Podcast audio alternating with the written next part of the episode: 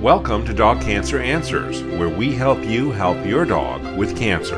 I'm James Jacobson. Joining us are the authors of the book The Dog Cancer Survival Guide, Dr. Demian Dressler and Dr. Susan Ettinger.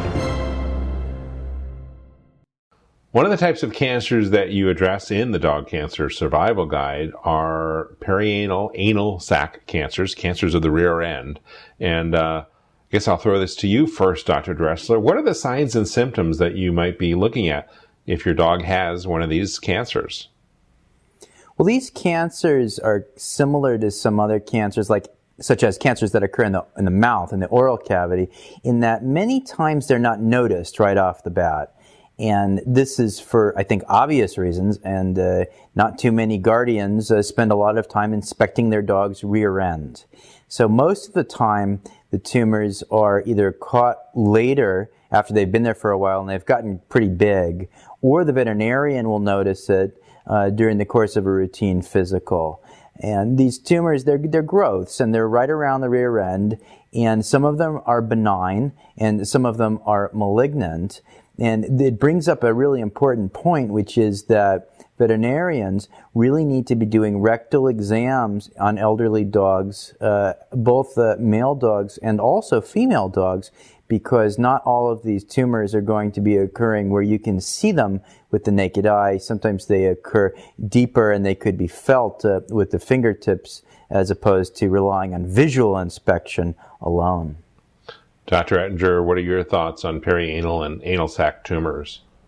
Yeah, it's an umbrella term for a couple of different types of tumors, Dr. Dressler um, pointed out. And so there are the benign adenomas, which, you know, regardless of whether it's a benign cancer or malignant cancer, early detection is so key because even these benign tumors can be really challenging if they're not detected early and they require a big surgery. Some of those are actually associated with testosterone levels. Um, so in some of those big tumors, you can, if the dog is still um, intact, you can um, castrate them, and the tumors may resolve completely on their own, or at least be smaller and more surgical. And then there's the malignant category. Um, there's the anal sac adenocarcinomas and the sebaceous gland adenocarcinomas, and it, they vary in how aggressive they are in their metastatic pattern. But um, it's definitely one where you want to try to find early, and then you know primary treatment is going to be surgery, and in some of these cases you may be looking at chemotherapy. Some cases, radiation may be required as well. So it can be a mixed bag of, of treatment options. There's also some um, exciting evidence that Palladia has some anti-cancer properties for this tumor as well. So some new options out there as well that could be useful for your pet. Dr. Dressler, what options do you uh, commonly use and recommend for uh, perianal and anal sac tumors? All right, well, let me bounce back. I forgot to mention something uh, which is kind of interesting.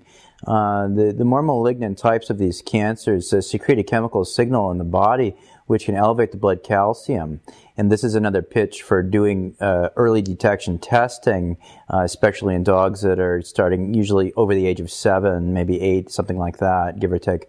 And uh, you can see a high blood calcium level, and that can be a flag uh, in some cases at least, uh, for these types of cancers for your vet to go on a search. And, and, many times they'll, they'll turn up in the rear end.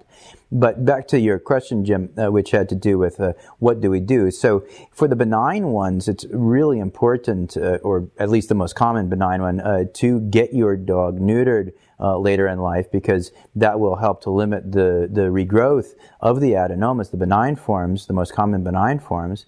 Uh, and then, uh, uh in addition to what Dr. Ettinger had pointed out, uh, we want to change to a cancer-fighting diet. Uh, we want to bring in plant supplements, phytochemicals, which are called apoptogens.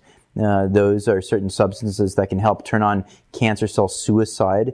Very beneficial in my experience. Immune support. Uh, some of these cases will require a, a stool softeners as a part of the therapy because sometimes there can be some difficulty evacuating solid waste uh, in pooping. Um, and we have to pay attention to brain chemistry. We have to pay attention to life quality by deliberately taking steps to decrease stress and improve uh, the life quality of our patients so we can have a, a, really good long life together. Tremendous amount of information in the book on these types of cancer tumors. If you have that, I uh, invite you to check out the Dog Cancer Survival Guide. And I want to thank both of you veterinarians for joining us today. Dr. Ettinger in New York, Dr. Dressler in Hawaii. Thank you. Thanks. Thank you.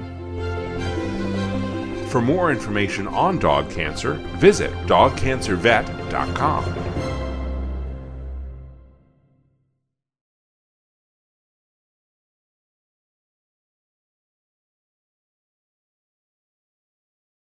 Is artificial intelligence going to change veterinary medicine? Well, it already has. Right now, on Dog Cancer Answers, we're speaking with Dr. Kelly Diehl of Morris Animal Foundation about how AI is impacting veterinary research and the practice of medicine itself. That's on Dog Cancer Answers. Get it wherever you get your podcasts or at dogcancer.com slash podcast.